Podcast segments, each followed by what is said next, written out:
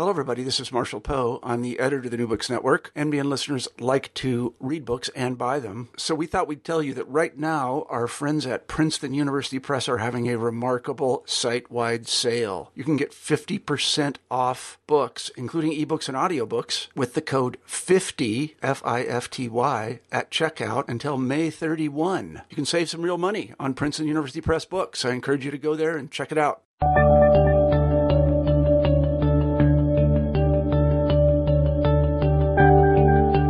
Everybody, and welcome back to New Books in History. I'm Marshall Poe, your host.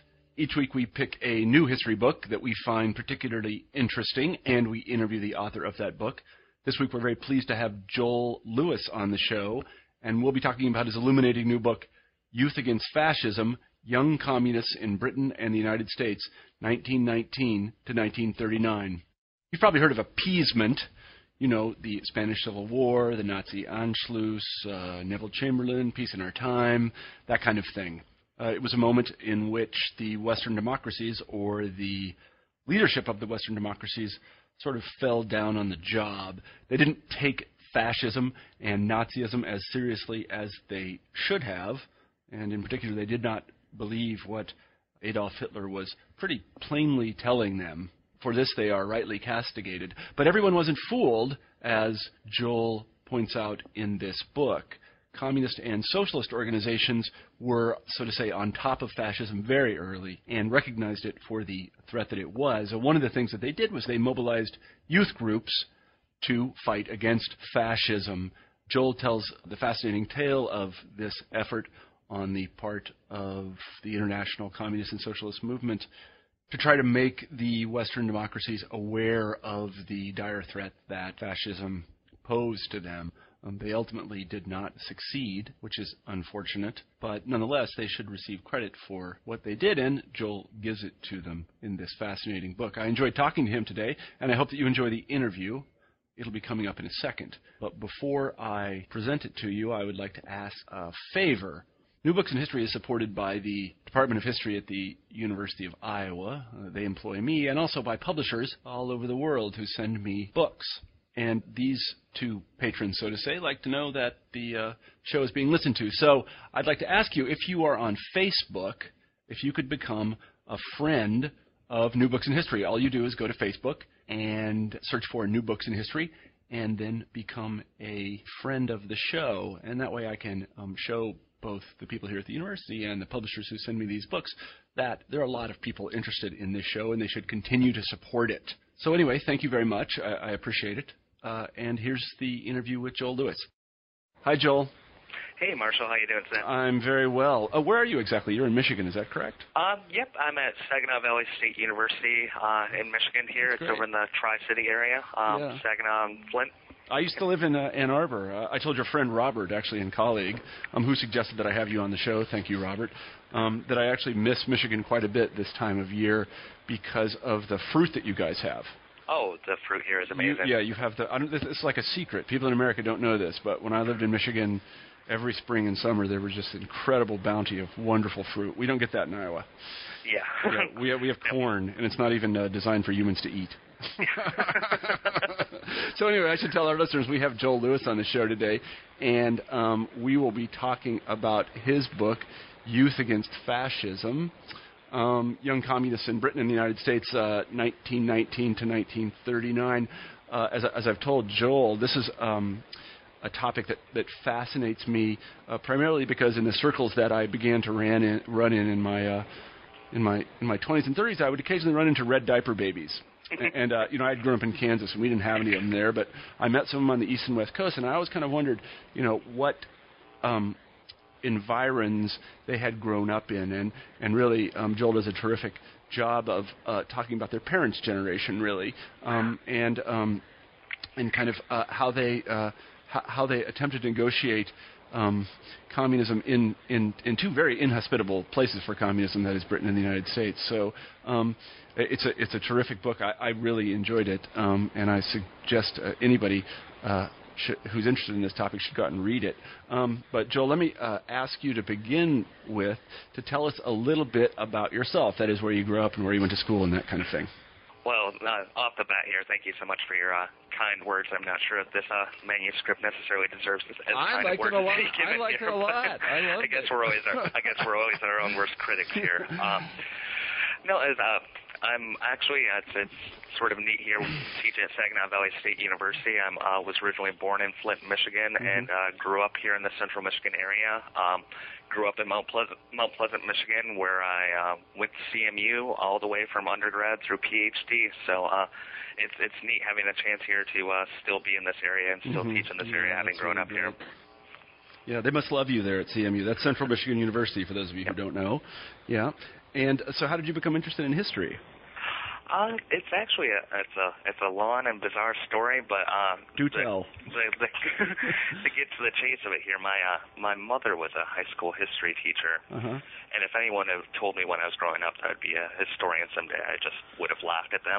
when I when I went to university, I was uh, planning on being a double major in uh, theater and music, and mm-hmm. uh, somehow somehow ended up not there. Uh, it was quite funny actually. I, I initially hadn't planned on going to university at all. Mm-hmm. Um, I had planned on most like most uh, working class kids who don't know about uh, scholarships and financial aid. I had planned on going into the military. Uh, mm-hmm. I lucked out right before I was about to sign up for the Air Force. Uh, Central Michigan offered me a uh, full ride oh, academic wow. scholarship. That's so, great. yep, I, I was all ready to sign the papers with the recruiter. So mm-hmm. uh, got bailed out on that and. uh no, it's uh, it's been a long and fascinating trip for me. The main thing that got me interested in history um, was actually my own love of music, my own love of folk music. Uh, mm-hmm. For years, I had been a huge fan of uh, folk music and had always said that I didn't like history until my mom pointed out to me one day that uh, folk music is really oral history and mm-hmm. that I just didn't necessarily like reading the textbooks. Uh, so that was what convinced me uh, to become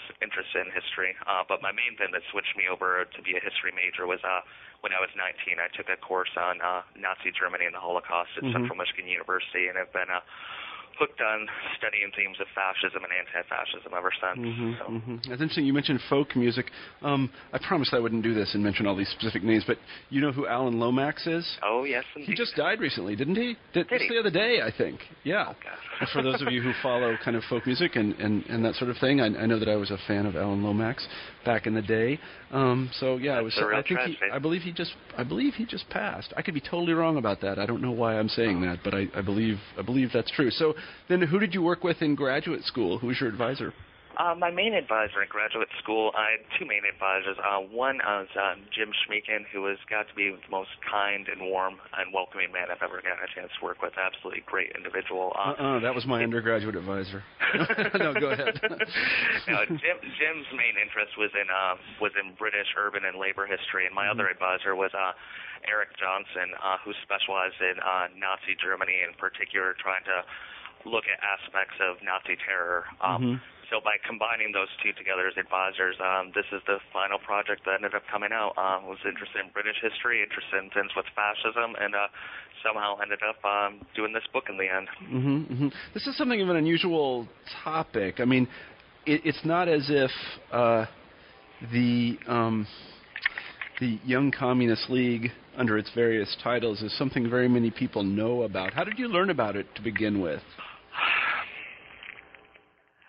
it was actually just dumb luck me stumbling anything, across anything with the Young Communist League. Uh, my initial PhD research had absolutely nothing to do with the YCL. Mm-hmm. Uh, I'd actually gone on a research trip over to uh, Glasgow, Scotland. Uh, my initial topic for my PhD dissertation was supposed to be on uh, folk music during the Popular Front era, mm-hmm. and uh, I was sitting in the archive um, reading through some stuff on folk music one day, and this wonderful archivist came out uh, named Audrey Canning. Uh, and she brought an unpublished manuscript about the British Young Communist League and said, Mhm. "There's some stuff about folk music in there. Why don't you take a peek?" Um, and I sat there all afternoon and read this dissertation by uh, Mike Waite and became absolutely fascinated with the Young Mhm. Communists, and uh, Mhm. have been trying to write their story ever since. Mm-hmm, mm-hmm. Yeah, no, I mean it's a it is a very compelling story. I should tell people that because these people struggled against extraordinarily long odds, and you know they had the benefit of being totally right about fascism. so you know, as I say in my write up for the interview, we should give credit where credit is due, and you know uh, th- there was a thing uh, appeasement, but they they didn't do it. Yeah. so they they certainly deserve credit for that. So uh, why don't we launch into a, a discussion of the, the book itself then? Um, um, T- tell me, uh, uh, tell me about the origins of the uh, let's just call it the Young Communist League because it has various names Okay. throughout. So, uh, tell me about the origins of the Young Communist League in Britain and the United States. Uh, well, really, the origins of the, the movement in general, internationally, um, has to do with the uh, Socialist Youth International prior to World War One. Uh, one of the unique things about the youth movement, something I've tried to keep in perspective of looking at these multiple generations, uh, really has to do with the key themes of uh, peace and war. Uh, one of the unique things about the Socialist Youth International in Europe prior to the war and during during World War One uh, is that they're they are the main organization in the Second International, the 1915, that comes out completely en masse against the war uh, and starting to form a very early relationship uh, with the Bolshevik movement uh, through some of the peace initiatives going on in 1915. Uh, And in terms of when the Communist International was founded after the Russian Revolution, uh, the Socialist Youth International is the only group left over from the Second International that switches completely over to embracing communism. So I thought that was a unique aspect about the youth. Uh, most of what happened with adult movements, both in the United States and Europe, was extreme factionalism and splits within the socialist movement. But you had the entire youth movement uh, embracing communism in 1919 officially. So uh, I thought it was a, quite a compelling story, uh, not only looking at how young people reacted against World War One, but also seeing World War II looming on the horizon, how they uh, shaped their politics still around issues of war and peace. hmm Just to take one step back, my my impression is not being an expert on it is that uh, World War One really broke the left apart in a sense that one one thing that I do remember is that the German Social Democratic Party, the SPD, um, voted for Germany to enter the war or voted for to fund the war, and this caused a split within the European socialist movement. Am I remembering that right?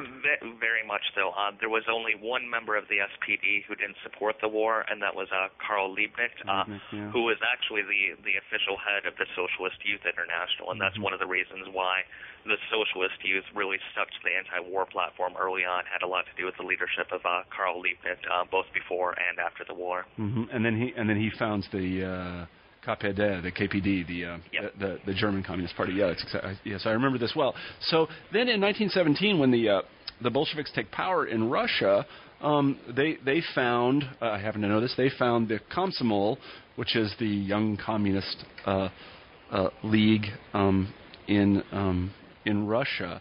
Is is the uh, what is the initial relationship between the, the Komsomol and the the um, the Young Communist League? Because I did some searching around the web, and that that, the what people seem to say that um, the the uh, Young Communist League was patterned on or even um, uh, modeled on the uh, the the Komsomol. Is that true?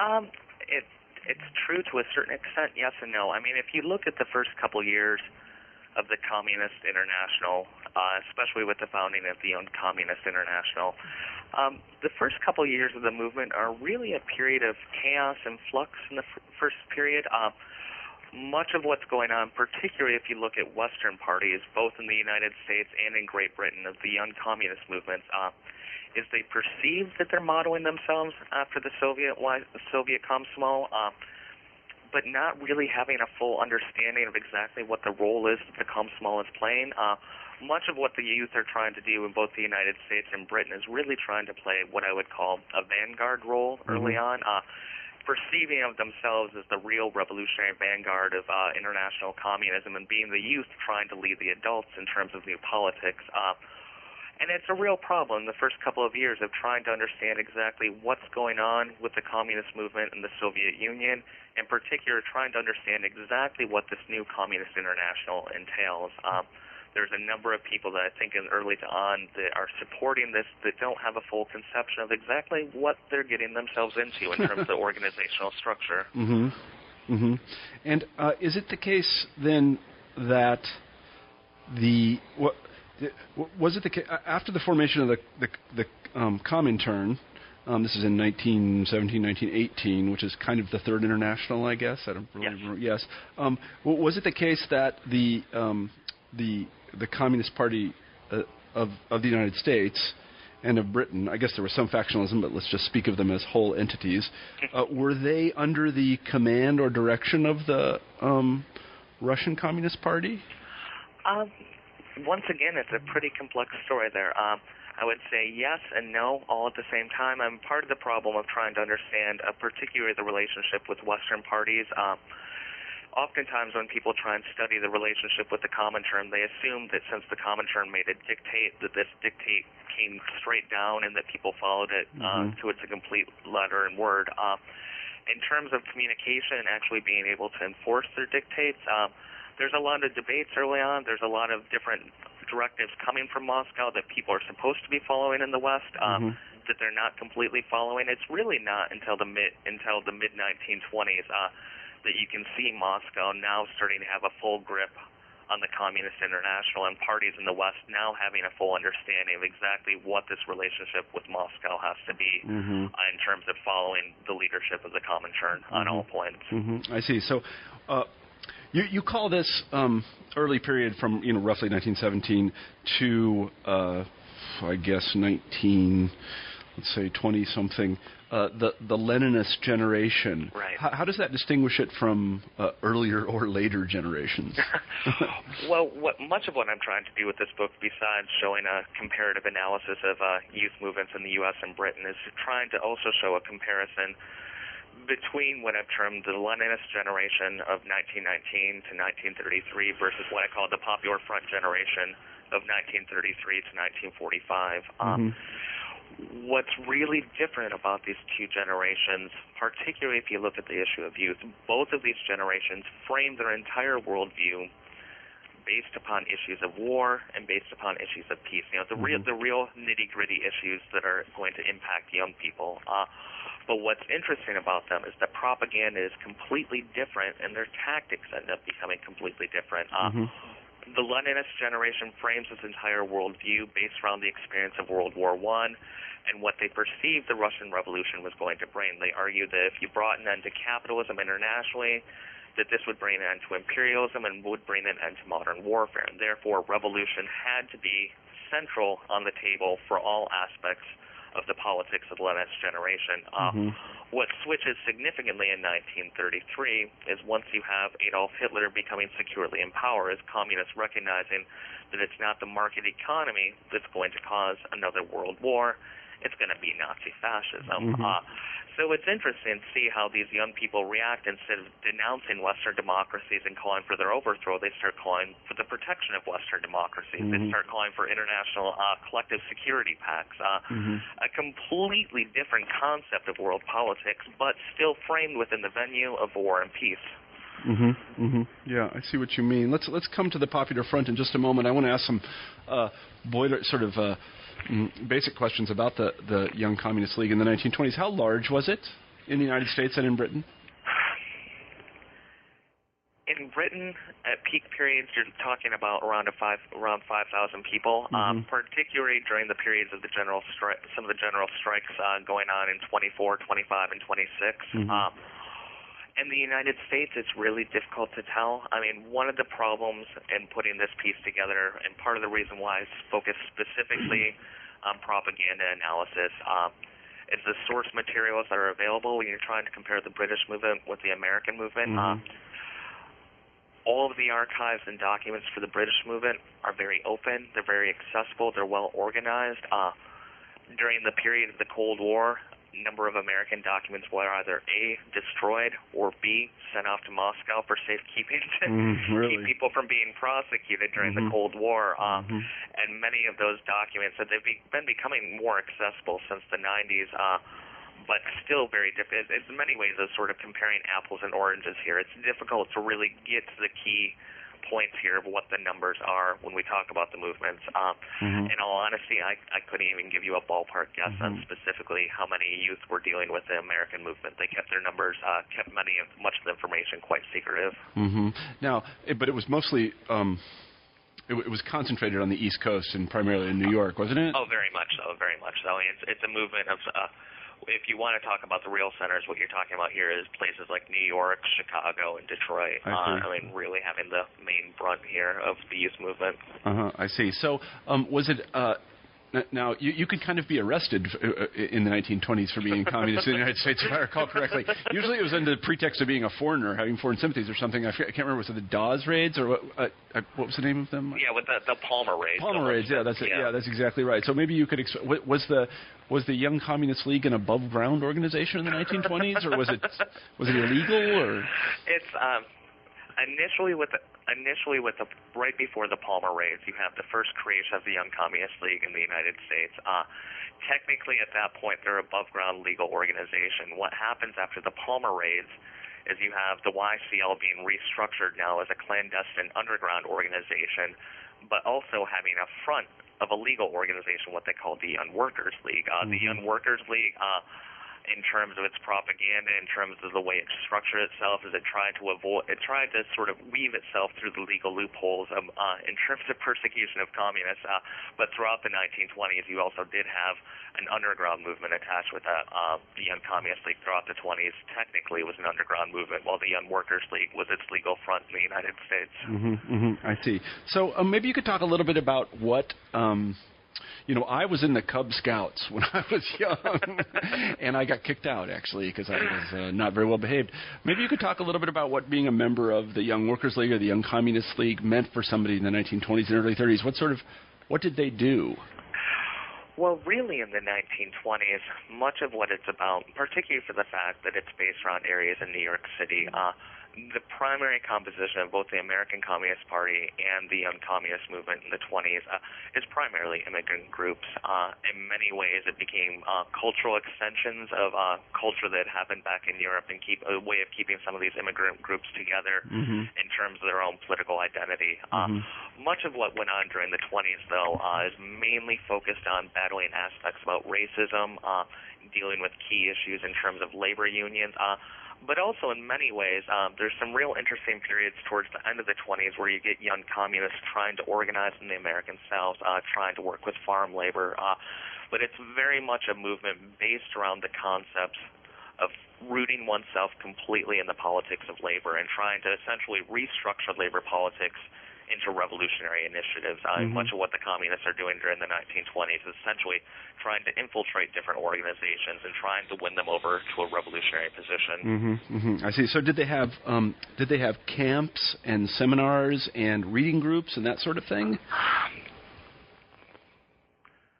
There are a couple of camps I know that existed in areas of uh, northern New York. Mm-hmm. Um, yeah. Uh, the, the, the infamous uh, Camp Wo-Chi-Ca, uh, where Pete Seeger used to go. Oh, is that right? Used to go play all the time. Mm-hmm. Uh, it, it's really it's really during the 1930s that you get more of the cultural initiatives um, mm-hmm. going on in terms of the youth. Uh, during this period, much of what the socialist uh, socialist youth are trying to focus on in the 1920s is more cultural initiatives. Uh, the young communists, in many ways, are rejecting the cultural programs of the 1920s, saying that uh, the real key to revolution was to focus specifically on labor organizing and revolutionary initiatives. Uh, mm-hmm.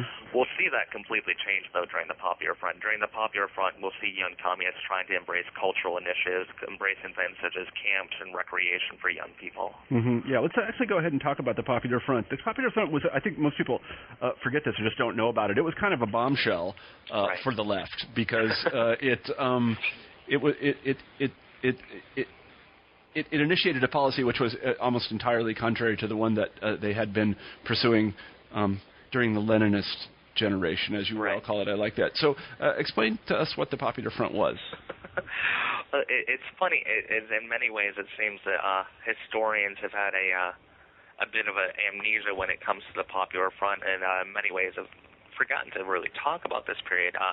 Which is a bit ironic. And one of the reasons why, if you think of the politics of the Cold War, is it's really popular front structures that are utilized right after World War II uh, to essentially create communist dictatorships in yep. Eastern Europe. So yep. many people discredited the Popular Front after that. Uh, but what you see happening almost immediately after the rise of Hitler, you know, really what helped to bring Hitler to power was the fact that all anti-fascist parties in Germany at the time didn't get along. They saw the danger of Adolf Hitler, but they also saw a danger in each other. Mm-hmm. Uh, for the fact that they hadn't collaborated, this is one of the things that helped spring Hitler into power, even with a minority vote. Uh, mm-hmm.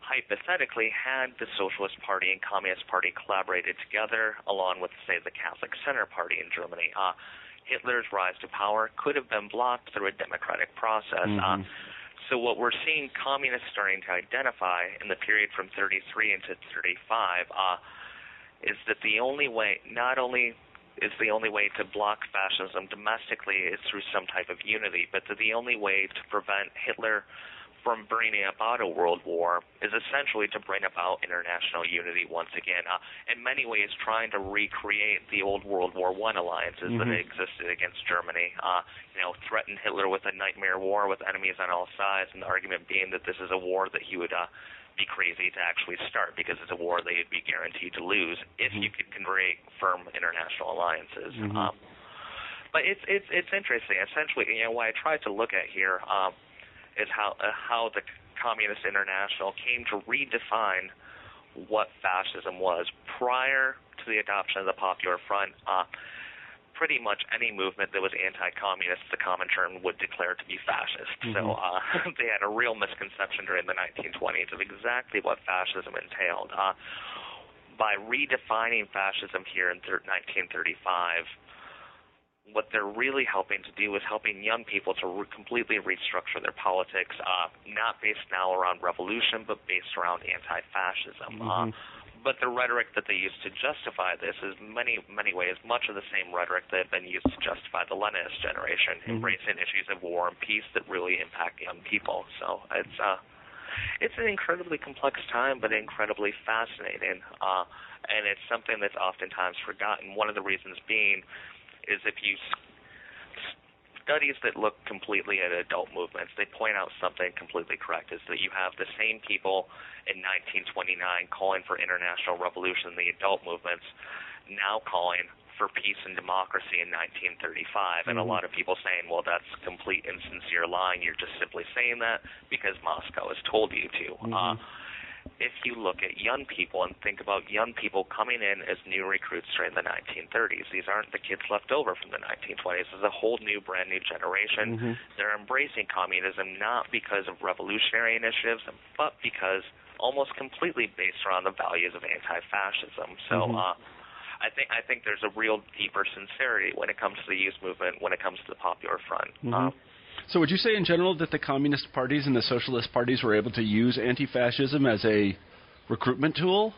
Oh yes, mo most definitely. Uh, it's it, it become it really becomes the central feature of both communist politics and socialist politics during the 1930s. Uh, you know the reason why you get the the you know if you look at the American context, why you get the uh, the Pete Seegers and the Woody Guthries uh, coming into the party isn't that they're they're calling for proletarian revolution. It's because they're calling for anti-fascist movements. So. Uh, yeah, it's it's it's a it's it becomes a main recruiting tool for both movements. Uh, and it's a bizarre situation that happens between the socialists and the communists. Uh, because what we'll see the socialists starting to do is becoming far more radical in revolutionary politics, and the communists becoming extremely conservative when it comes to revolutionary politics, essentially switching, switching sides on the far left. Uh, hmm Yeah, one of the other things you point out that I thought was interesting is that um, it seems as if the 1930s was an era in which the socialists and the communists um, sort of got religion on the uh, problem of, of recruiting and building a base. Because another thing that they rethink is nationalism. oh, very much Um, so why don't you talk a little bit about that? It- I mean it's it's interesting to think about uh, communists trying to restructure themselves. Uh, yeah, re- re- rebrand themselves. Yeah, no, Right. they did. That's what they did. right, you know, I mean, right. It's uh, it, it's quite interesting, uh, particularly when it comes to the youth movement. What we'll see, what we'll see communists starting to argue is that the main way that fascists had come to power was by manipulating people's emotions when it came to the issue of nationalism. Uh, fascists arguing that they were the party protecting the interests of the nation. Uh, what the communists begin to argue then is that the only way to block fascism is for communists to also embrace nationalism, to define themselves as the true patriots of the nation, and identifying the fascists as essentially enemies of the nation. Uh, so you get some real bizarre twists and turns, uh, especially in the American movement. Uh, you know, by the year 1936, if you if you're looking at some of the American uh, American publications, uh, you almost never see images of Lenin anymore. Lenin has now been replaced by Abraham Lincoln, mm-hmm. and talking about Lincoln as the great uh, hero of mm-hmm. American communists. Mm-hmm. Uh, it, it, it's a bizarre situation going on here, uh, mm-hmm. but completely intriguing. Mm-hmm. So let's uh, talk a little bit about uh, this is something I'm interested in again the uh, the the kind of c- the cultural initiatives in the 1930s. What did how did the, the communists attempt to uh, recruit and engage young people? And again, I'm talking about you know what what sort of day to day activities did they involve them in? Um, much of what's going on here. Um, is particularly trying to start utilizing more aspects of popular culture uh, when it comes to jazz, when it comes to swing, uh, particularly for the fact that the Nazis had denounced such things as jazz and swing music. Uh, we see the communists essentially trying to pick these up and saying, well, if the fascists hate this stuff, well, this is the stuff we're going to embrace. This is what young people want. Uh, what they start doing is describing fascism as a reaction against modernism and saying that what young communists need to do is embrace all aspects of modern youth culture. So you start having young communists throwing jazz concerts, throwing mm-hmm. swing concerts, uh, using these as fundraisers to help with the Spanish Civil War. Uh, mm-hmm. Uh, if you look at their publications, you start getting uh, start getting cosmetic tips for young women uh, during the midst really? of international uh-huh. crisis. You're yeah. getting makeup tips uh, in young communist publications uh, because they argue that this is what being a modern young woman is all about, and this is how communists need to identify themselves. Uh, but particularly things, things such as folk music as well. I mean, what really got me interested in looking at the 1930s and even starting to look at communists uh, is my deep love for the folk music of the 1930s. Mm-hmm. Uh, and it's at this point that you start having folk music also becoming a dominant part of young communist culture. Mm-hmm. Uh, you know, the real heroes being people like Pete Seeger, Woody Guthrie, uh, Paul Robeson. Mm-hmm. Uh, all of these great American singers becoming the sort of forefront of the communist movement. Mm-hmm. Yeah, I mean, I think uh, there's there's a kind of a general tendency to forget that all of these people were socialists. Right. That I, but we, we, I don't know. We, you know, we, we shape the past in ways that make us comfortable in the present, and it's not comfortable to think of Pete Seeger as a socialist. But oh god, yeah. Especially, I, I remember, you know, in kindergarten learning this in the song "This land is your land, this land is my land." I, I, I play that in my uh, introductory history courses all the time when uh-huh. I start talking about uh, socialism and communism in the 20th century. I was like, you know, you kids don't even realize it, but you, you know, you're, you're raised on a socialist song here. I'm like, yeah. yeah it's, uh, I mean, it was, it was an important part of the story of the 1930s uh, with the New Deal coalitions in, in the United States. Uh, when you look at Great Britain, the, some of the coalitions that came together uh, in uh, trying to reframe the uh, reframe the politics of the national government, uh, young communists in Great Britain, ironically, starting to embrace Winston Churchill during the 1930s, uh, somebody they'd always identified as one of the greatest enemies of the communist movement, but somebody who they now saw as an important anti-fascist. Mm-hmm. Uh, and and a great internationalist. great internationalist. People forget that about Churchill too, that he loved international organizations.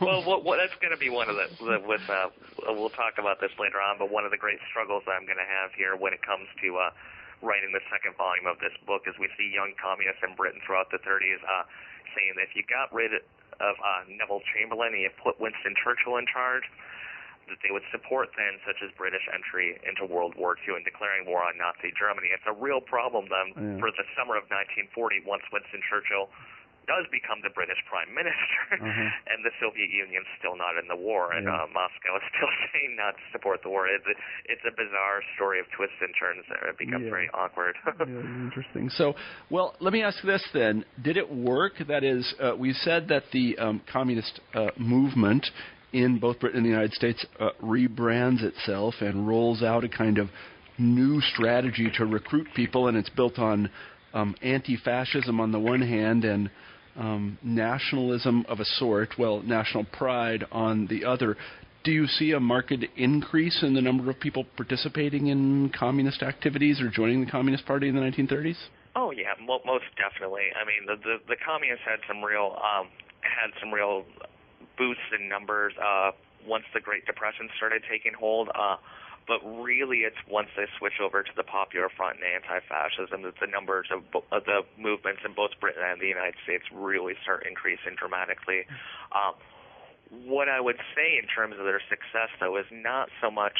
I wouldn't measure their success by the growth of their own movements, uh, but by the relationships and bonds they started forming with other movements. Uh, mm-hmm you know, by the end of the 1930s, if you look at the British example, you have the British Young Communist League holding meetings with British Boy Scouts and the YMCA. Really? Uh, Right, right, yeah. and the Junior Imperial League is also invited to these meetings. Mhm. Uh, you know, they have nothing else in common outside of the fact that they're young people concerned about fascism and World War II. Uh, and I think that's really what I'm trying to argue here is that, you know, we have this great nostalgia about the 1930s and 1940s where we talk about the quote unquote greatest generation. Uh, what the movement that really starts bringing together the greatest generation, I would argue, is really rooted in the American and British communist movement. Uh, that these young people really start pushing issues of youth unity and trying to get American and British youth solidly behind positions of anti-fascism. Mhm. Uh,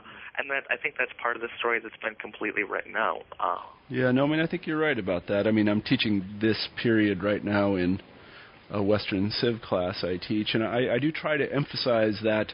Um, again, I've said this before, but you know, the communists and socialists were certainly right about fascism well before anybody else. yeah. and they definitely deserve credit for that fact. And there is a kind of tendency to forget that in our kind of blanket condemnations of the communists for most of the ills of the 20th century.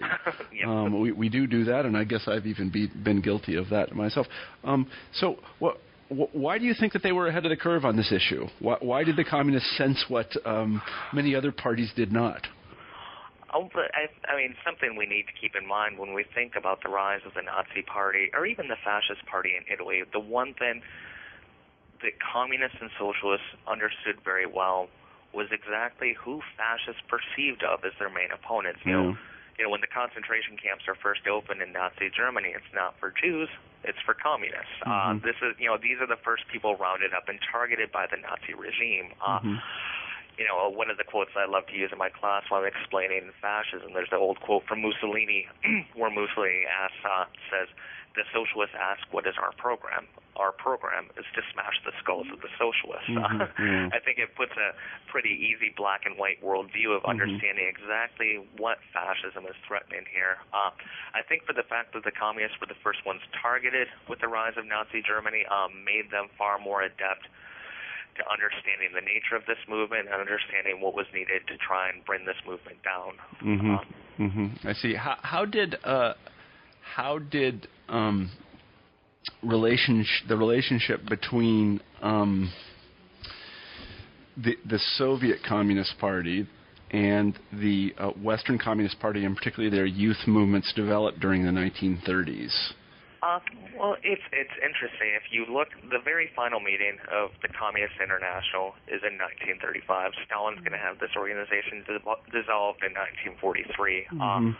at the final meeting there of the youth movement with the Communist International, uh, young communists are told in very specific language by the leadership uh, that things have changed, times have changed, and the Western parties, according to the propaganda with the youth movements, were supposed to be completely independent and reliant on their own resources. Uh, how that worked out in reality is a very different story. Uh, but if you look at simply the rhetoric of the propaganda, what young communists start to argue in 1935 is that they now have a completely independent relationship from Moscow, have their own independent structures, and ironically, you also start getting the American Young Communist League being praised as the greatest leaders of the youth movement throughout the world instead of the Mhm. Soviet Young Communist League. It's Mhm. a bizarre situation where now the United States is in the vanguard role of the international movement instead of the Soviets. Uh, it's it's it's a real interesting period, but you know, I, in terms of what's going on in reality behind the scenes, is a very different story. But the way young people are having the story presented to them through the propaganda is that Western movements are completely independent at this point. Uh, Mhm. in reality, they're not, of course, but um, this is what's being told to young people. It's part of the reason why I think they're joining in greater numbers. hmm Maybe you could talk a little bit about a, a, fellow that I find um, fascinating, uh, and that is Georgy Dimitrov. Um, and and uh, he's a very interesting fellow, um, and, and he played an important uh, he played an important role in all of this. Oh, very much so. Uh, Dimitrov, it's really quite sad in terms of the history of Dimitrov because Dimitrov simply gets written off uh, because of his relationship with Stalin and his Mhm. relationship with the Soviet regime, and for the fact that he becomes leader of communist Bulgaria after World War II. Uh, Mhm. the importance of Dimitrov in the 1930s, though, is absolutely pivotal and vital. Uh, you know what his real claim to fame is in 1933. Um, is when the Reichstag fire happens in Berlin, and you have the Reichstag fire trials afterwards. Uh, Georgy Dimitrov is one of the people put on trial, uh, mm-hmm.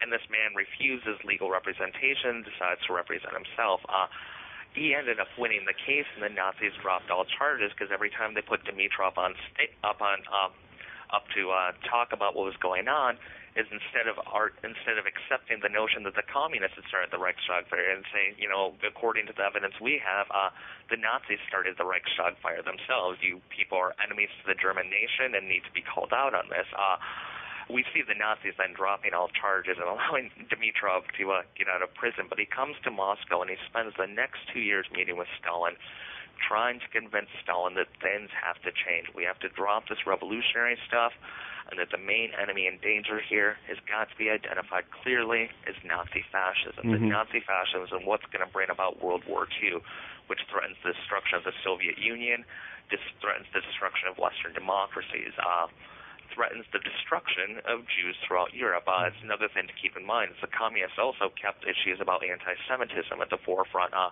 warning about the potential dangers of something like the Holocaust mm-hmm. occurring. Uh, mm-hmm. And it's part of their worldview in the 1930s is try and prevent both World War II and the Holocaust, but at the same time trying to bring down Hitler's regime without war. Uh, but Dimitrov, Dimitrov is really the the man that helps to completely redefine the Communist International uh, and helps to start building these alliances throughout the world in terms of uh, trying to build up the Grand Alliance internationally, but also domestically, trying to encourage young communists to become leaders in their nation when it comes to anti-fascist politics mm-hmm. instead of simply revolutionaries on the outskirts of politics. Yeah, he is he is a very he is a tragic figure in a certain way because he does um, he does get evaluated in the light of what happened uh, in the late. Uh, late in the war and after the war when he becomes right. basically the dictator of right. uh, Bulgaria. Um, but prior to that, in the, in the 30s, he was really kind of a heroic figure. He, right. he was he was uh, he was he was uh, he was right where others were wrong. Um, right. Any association with Stalin is bound to taint you. So right. he had no rightfully he, so. Yeah, he's not going to win. He's not going to win that battle. But he was he right. was kind of a tragic figure in that way, as he spent the, all of the 30s, as far as I can tell, warning people about Hitler. And, right. And uh, and people didn't take him terribly seriously, including Stalin, I think, even right. though he did support these uh, anti-fascist policies.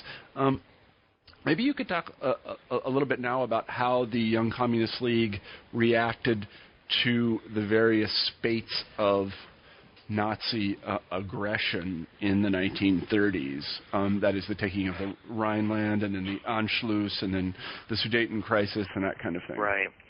Well, really, the central point for young communists um, they're very much concerned about some of the expansion going on in the east, of course, because that means that the Nazis are going towards the Soviet Union. They're mm-hmm. very much concerned with that. Uh, but really, what's framing their worldview is not the centrality of Eastern Europe, but is the Spanish Civil War. Uh-huh, uh, okay. And, and it really comes down. It's quite interesting to read the way young communists talk about the Spanish Civil War, the ways they support it. Uh, one of the main things that they argue is Spain, um, and unfortunately, you know, hindsight's always 2020, and I think in many ways they're correct on this. Uh, is they state that if you get young people from throughout the world to come to Spain to not only take on Franco, but taking on the Nazis and the Italian fascists there in uh, Spain, that you can destroy fascism there through some type of united movement. That essentially, if you defeat these powers in Spain, it would destroy German war morale, would destroy Italian war morale, mm-hmm. and the Germans and Italians would throw these guys out by themselves and mm-hmm. would prevent World War II from happening. But the key is you have to defeat them in Spain, and you have to keep their armies bogged down in Spain. Uh, mm-hmm. If you want to start talking about places like the Sudetenland in Czechoslovakia, uh, if you look at the timeline on this, uh, as soon as Neville Chamberlain in February of 1939 recognizes Franco's government as legitimate government, what the Germans do is they immediately pull their troops out, send them over to the east, and within a week invade Czechoslovakia. Mm-hmm. Uh, had somebody like Neville Chamberlain not recognized Franco's regime and had the international community supported Spain, uh, those German troops would have stayed continued bogged down in Spain mm-hmm. and couldn't start the war in the east. Uh, and it's important to keep that in mind. And young people who came to Spain, you know, young people from throughout the world who didn't necessarily have any affiliation with communism came to Spain because they saw Spain not only as the key to defeat fascism, but to prevent World War II. Mm-hmm. Um, they argue if you take on fascism here, the, the World War II can be prevented. Uh, Mhm. You know, we're talking about over 50 million lives that are going to be Yeah, lost sure. in World War II. Mhm. Uh, and that's part of the story that completely gets written out here uh, the centrality of Spain to all young people throughout the world. hmm Are there any? Um, fi- uh, th- this is a, a kind of surprise question. You don't have to answer if you don't want. Uh, I just am interested. Are there any kind of famous figures that were uh, in the, uh, the the Young Communist League that we would recognize today, who went to Spain or who fought in Spain, or who you know? Is there is there anybody any name we could recognize or? If you don't know, you don't know. Not, I, I, I, not, not any names. I mean, one of one of the great tragedies for volunteers who go to Spain. Number one, most of these young people aren't going to come back home. Yeah, I mean, the experience of being part of the international brigades was absolutely brutal. Uh, Uh-huh. A lot of these young people aren't going to come home. Number two, when they come home to places like the United States for the fact that they've interacted with communists, is they now become targets of federal investigations and Mhm. harassed. You know what we dubbed the quote unquote premature anti-fascists. you know, Mhm. you know, it's great to be an anti-fascist in 1941, but if you're anti-fascist in Barcelona in 38, well, it means that you're a communist and dangerous. Mhm. So, um, Mhm. Yeah, you know, wh- I guess a couple of prominent figures in terms of the culture of the Spanish Civil War. Uh, you know, once again to come back to the music stuff. Uh, Paul Robeson. Uh, Mhm. You know, one of the things that Paul Robeson does, he starts traveling around the world. Uh, doing fundraisers for young communist leagues uh, that are supporting money to send to Spain. Uh, he also goes after the Spanish Civil War and starts sending to the troops out on the front lines. Uh, somebody like Pete Seeger as well. I'm Pete Seeger in the late 1930s, is a member of the American Young Communist League, and also getting involved in some of these Mhm. cultural movements. So, hmm I see. So then let's come to the uh, uh, really kind of crisis point, or I suspect it was a crisis point. Uh, how, how does the Young Communist League uh, react to the um, Molotov-Ribbentrop Pact? you know, I was waiting for that question. Yeah, well, it's uh, you know people people inquiring minds want to know. Oh yeah, yeah. Well, that's uh, that's that's.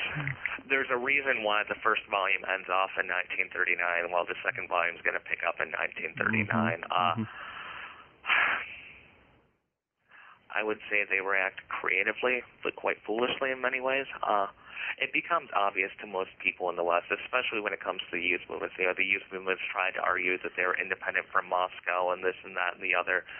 But as soon as the war is declared and declared to be an imperialist war that, you know, according to the Soviets, workers have absolutely no interest in, uh, when the Moscow fingers are snapped, people in the West jump, and it's an about face. Uh, what's interesting and important about that, though, is the young communists are actually pretty successful in the way that they frame their rhetoric to try and justify it. If you look at the propaganda of late 39 and early 1940s, it's extremely creative how they're trying to manipulate the worldview of young people who are still involved in this movement. Uh, what they start arguing was that the goal of the Popular Front movement had always been to prevent World War II, that they were willing to go to war if it was a war in Spain to defeat fascism there, but the goal had always had been to prevent World War II. Uh, what they argue, and they've got some good points on this, uh, is that Britain and France aren't sincere about this war against Adolf Hitler. Uh, that you can't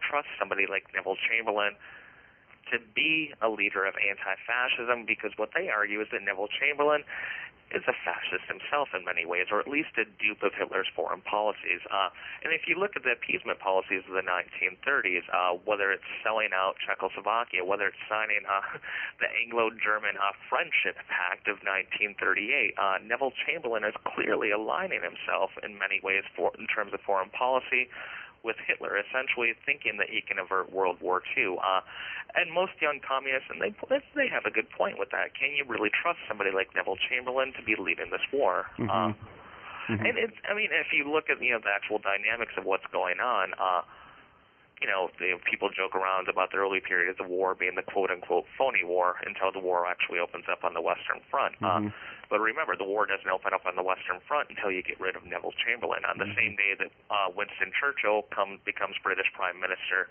is the day that the Western Front is opened, and that's when it gets really complicated. Where I think the story will get fascinating to try and tell how uh, young communists justify this. But uh, essentially, what they're arguing is that you know throughout the 1930s we tried to stop fascism, we tried to prevent World War II. Uh, and that the leaders who were in power here at the beginning of World War II were people who had helped support fascism uh, in Mhm. many ways, uh, and that they can't be trusted to lead an anti-fascist war. Mhm. Um, Mm-hmm. So I mean, it, I mean, much much of it is Moscow lines getting brought on down here, uh, and it really destroys a lot of the movements in the West. Uh, quite tragically, especially with the American Young Communist League. I mean, some of the connections that they had been making in 38 and 39 in terms of building up their movement were amazing. Uh, and most of these alliances are going to crumble apart at the end of 39. Mm-hmm. So the Comintern is disbanded in sometime in the war, correct?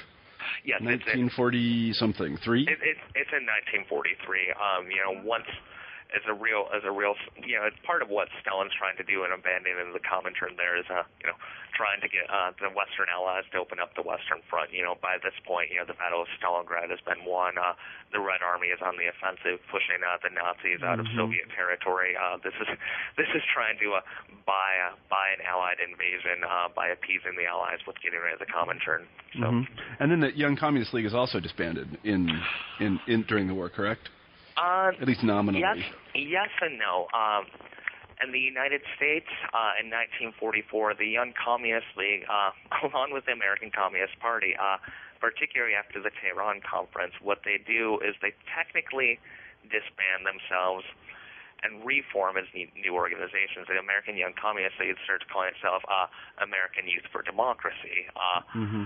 and the Communist Party starts calling itself uh, the Communist Political Association. Mm-hmm. Uh, in the British context, the British Communist Party, American and British Young Communist League uh, never disband during the war, and mm-hmm. actually play a pretty important role after the war in terms of British politics. Uh, once the Labour Party wins the landslide of 45. Mm-hmm. So. Yeah, let's talk just a little bit, just to go uh, kind of very far forward. W- w- was this generation, the, the Popular Front generation, um, uh, significant in later uh, uh, post-war developments? Did, did, any of them become um, po- political leaders themselves?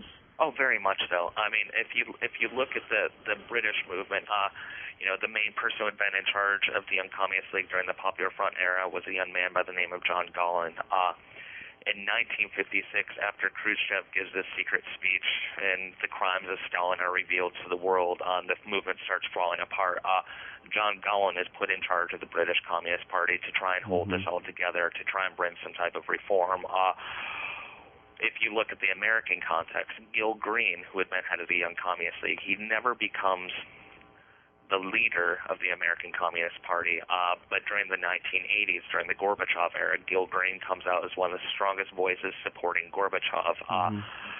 Trying to reform not only the Soviet system, but also trying to reform the American Communist Party. Uh, it's people like Gil Green, Pete Seeger, this old Popular Front generation mm-hmm. of youth who come back during the 1980s and essentially try and reform Western communist movements. Mm-hmm. Uh, but also in the British context as well. It's the Popular Front generation that comes back in the 1980s during the Gorbachev era. Um, mm-hmm. Yeah, I was thinking of people like you know the kind of the the, the sort of famous radicals of the 50s. Your uh, you know your Jerry Rubins and Abby Hoffmans, and were any of these people uh, associated at all with the? or their parents, maybe. I, I mean, again, I may be asking a question which you don't know the answer to. it, it, that, that's that's that's a question that I don't have an answer to yet. Mm-hmm. I'm part of part of what I'm hoping to do uh, in the future is to write uh, write a larger piece talking about uh, youth politics in the modern era, uh, Yeah. starting all the way back with the French Revolution, trying to give a history of uh, youth politics, particularly on the left, uh, up to the modern era. So, uh, yeah. Well, that's I'm- yeah. I was going to say that's a good, that's a it's a it's a great project and a good transition. Um, you know, we've taken up a tremendous amount of your time, and we're very grateful for that. Um, i- is that going to be your next project then, or what are you working on now? Maybe you could talk about that for just a little Um, while. vo- volume number two is in the works. I plan this summer. I'm finishing up the uh, finishing up the manuscript here. Mhm. Um, and what are the years for that? How long? that, that's going to be 1939 to 1945. I'm uh, going to Mm, quit dodging the bullet here and uh, go on those uh, nitty gritty years Mhm. of 39 to 41 when we've got the uh, the communist movement uh, doing an about face on a lot of the uh, popular front issues Mhm. and really trying to really becoming in many ways subordinate to uh, Mhm. subordinate to the Soviet policy again. Um, but I'm hope, hoping that after that, I've got two different projects after that. You know, once I get done with this World War II piece, uh, I want to write a larger piece about youth politics in general because Mhm. I think youth politics are fascinating. Uh, but I also want to get back to my old love of folk music here. Mhm. Um, you know, reading reading about communists and fascists and writing about these people for so many years, I've I've enjoyed it, but uh, it's a debate where I want to add my two cents and then maybe hop out of the ring. Uh, You know, Mhm. much of what's going on with the scholarship uh, partake with the American Communist movement, um, there's a lot of a lot of ill will and a lot of nasty feelings out there among scholars who study American communism. Mhm. Uh, and a lot of people really refusing to be very uh, collegial with each other. Uh, and it's Go ahead. Something you go ahead and talk a little bit about that? I'm interested. I, I've not. I'm not run into that myself because I don't study it. But exactly.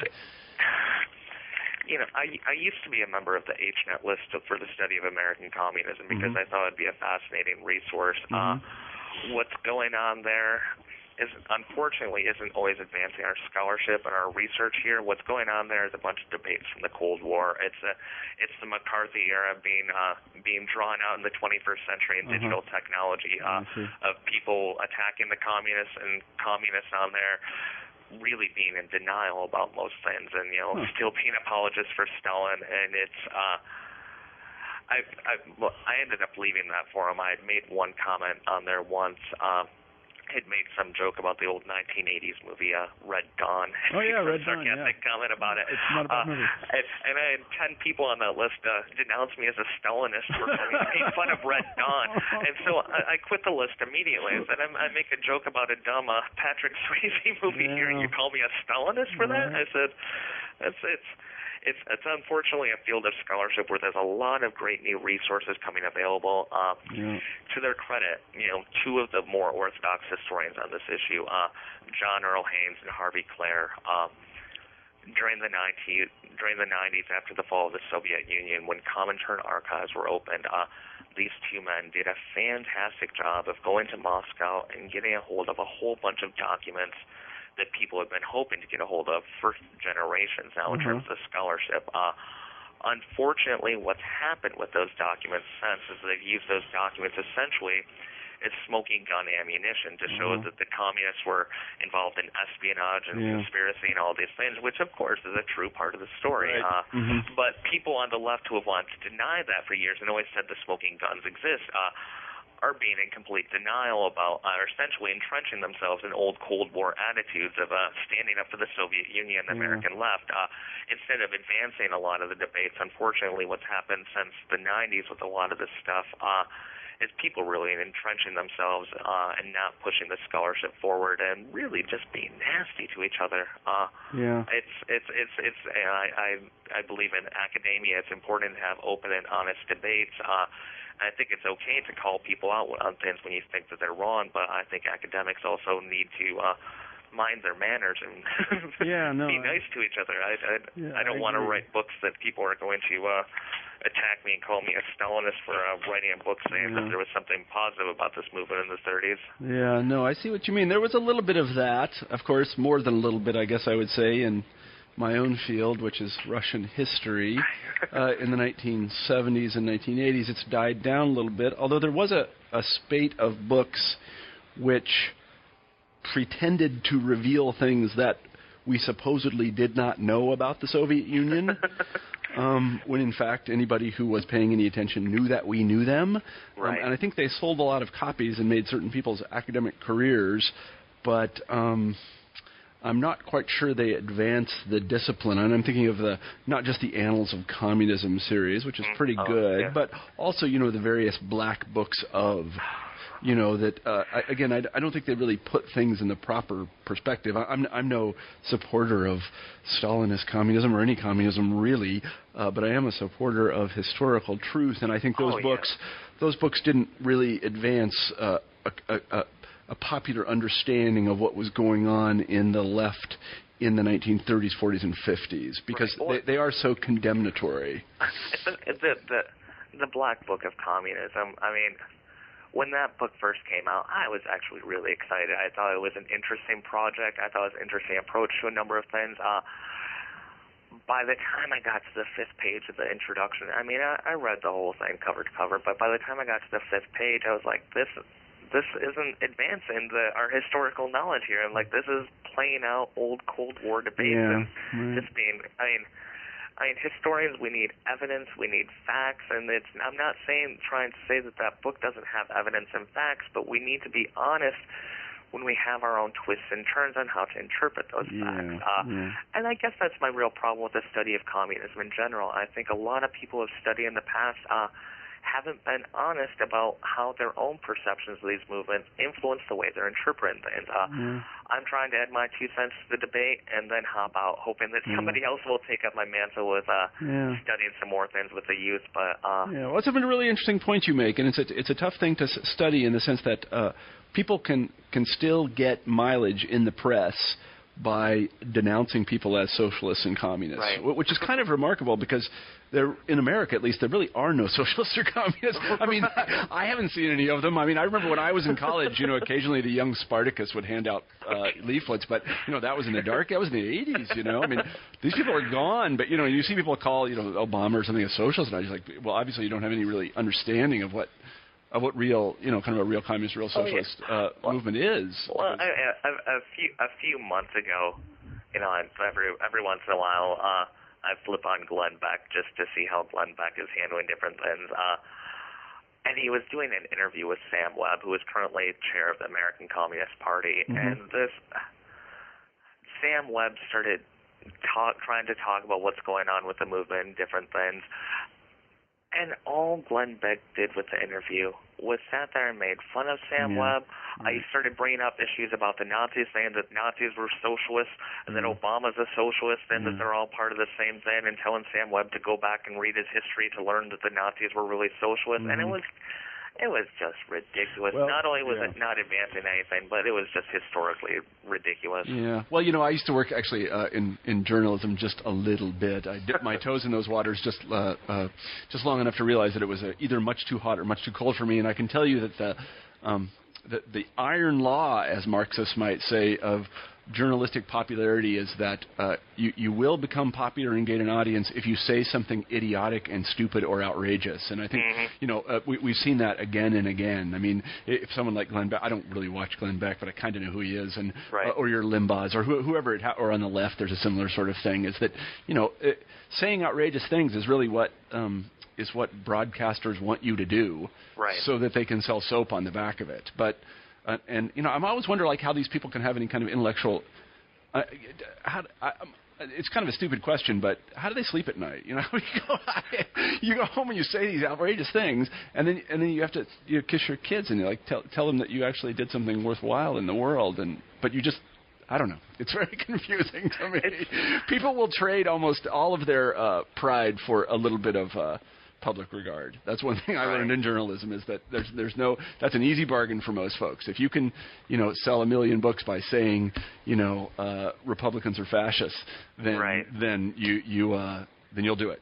Right. It's- that's too bad, but it's true. I mean, it, it's sad. It's sad, you know, the state of politics nowadays, and also in many ways reflecting some aspects of the state of these studies in academia. Uh, you know, things like this need to be a dialogue where people have respect, and it's just. It's it's quite funny to me, you know. You know, most of what I study is things with the American and British left, particularly with the communist left. Uh, I think a lot of people would assume that in terms of the classroom, then that you know it'd be a lot of leftist students taking my class and really enjoying them. Uh, hands down, both to teach at Central Michigan and at Saginaw Valley, uh, you know, the majority of students who come to my class on a regular basis and call me their favorite prof are my most conservative Yeah, students uh, because they're that too. conservatives who are open to a dialogue, who are fascinated in learning about this period of history.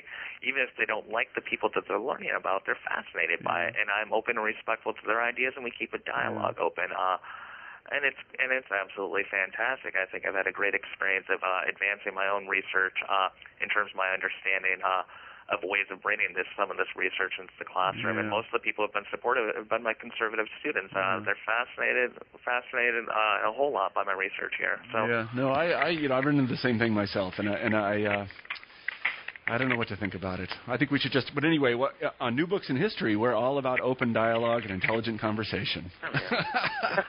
so that's good. Well, anyway, Joel Lewis, thank you very much for being on the show. I really appreciate it. oh, thank you, Marshall. Thank and you. uh, and stay in touch, okay? Yep, you take care. All right, take care. Bye bye. All right, bye. You've been listening to an interview with Joel Lewis about his new book, Youth Against Fascism Young Communists in Britain and the United States, 1919 to 1939. I'm Marshall Poe, the host of New Books in History, and I hope you have a great week. Oh, and don't forget to become a fan of New Books in History on Facebook. Thanks a lot.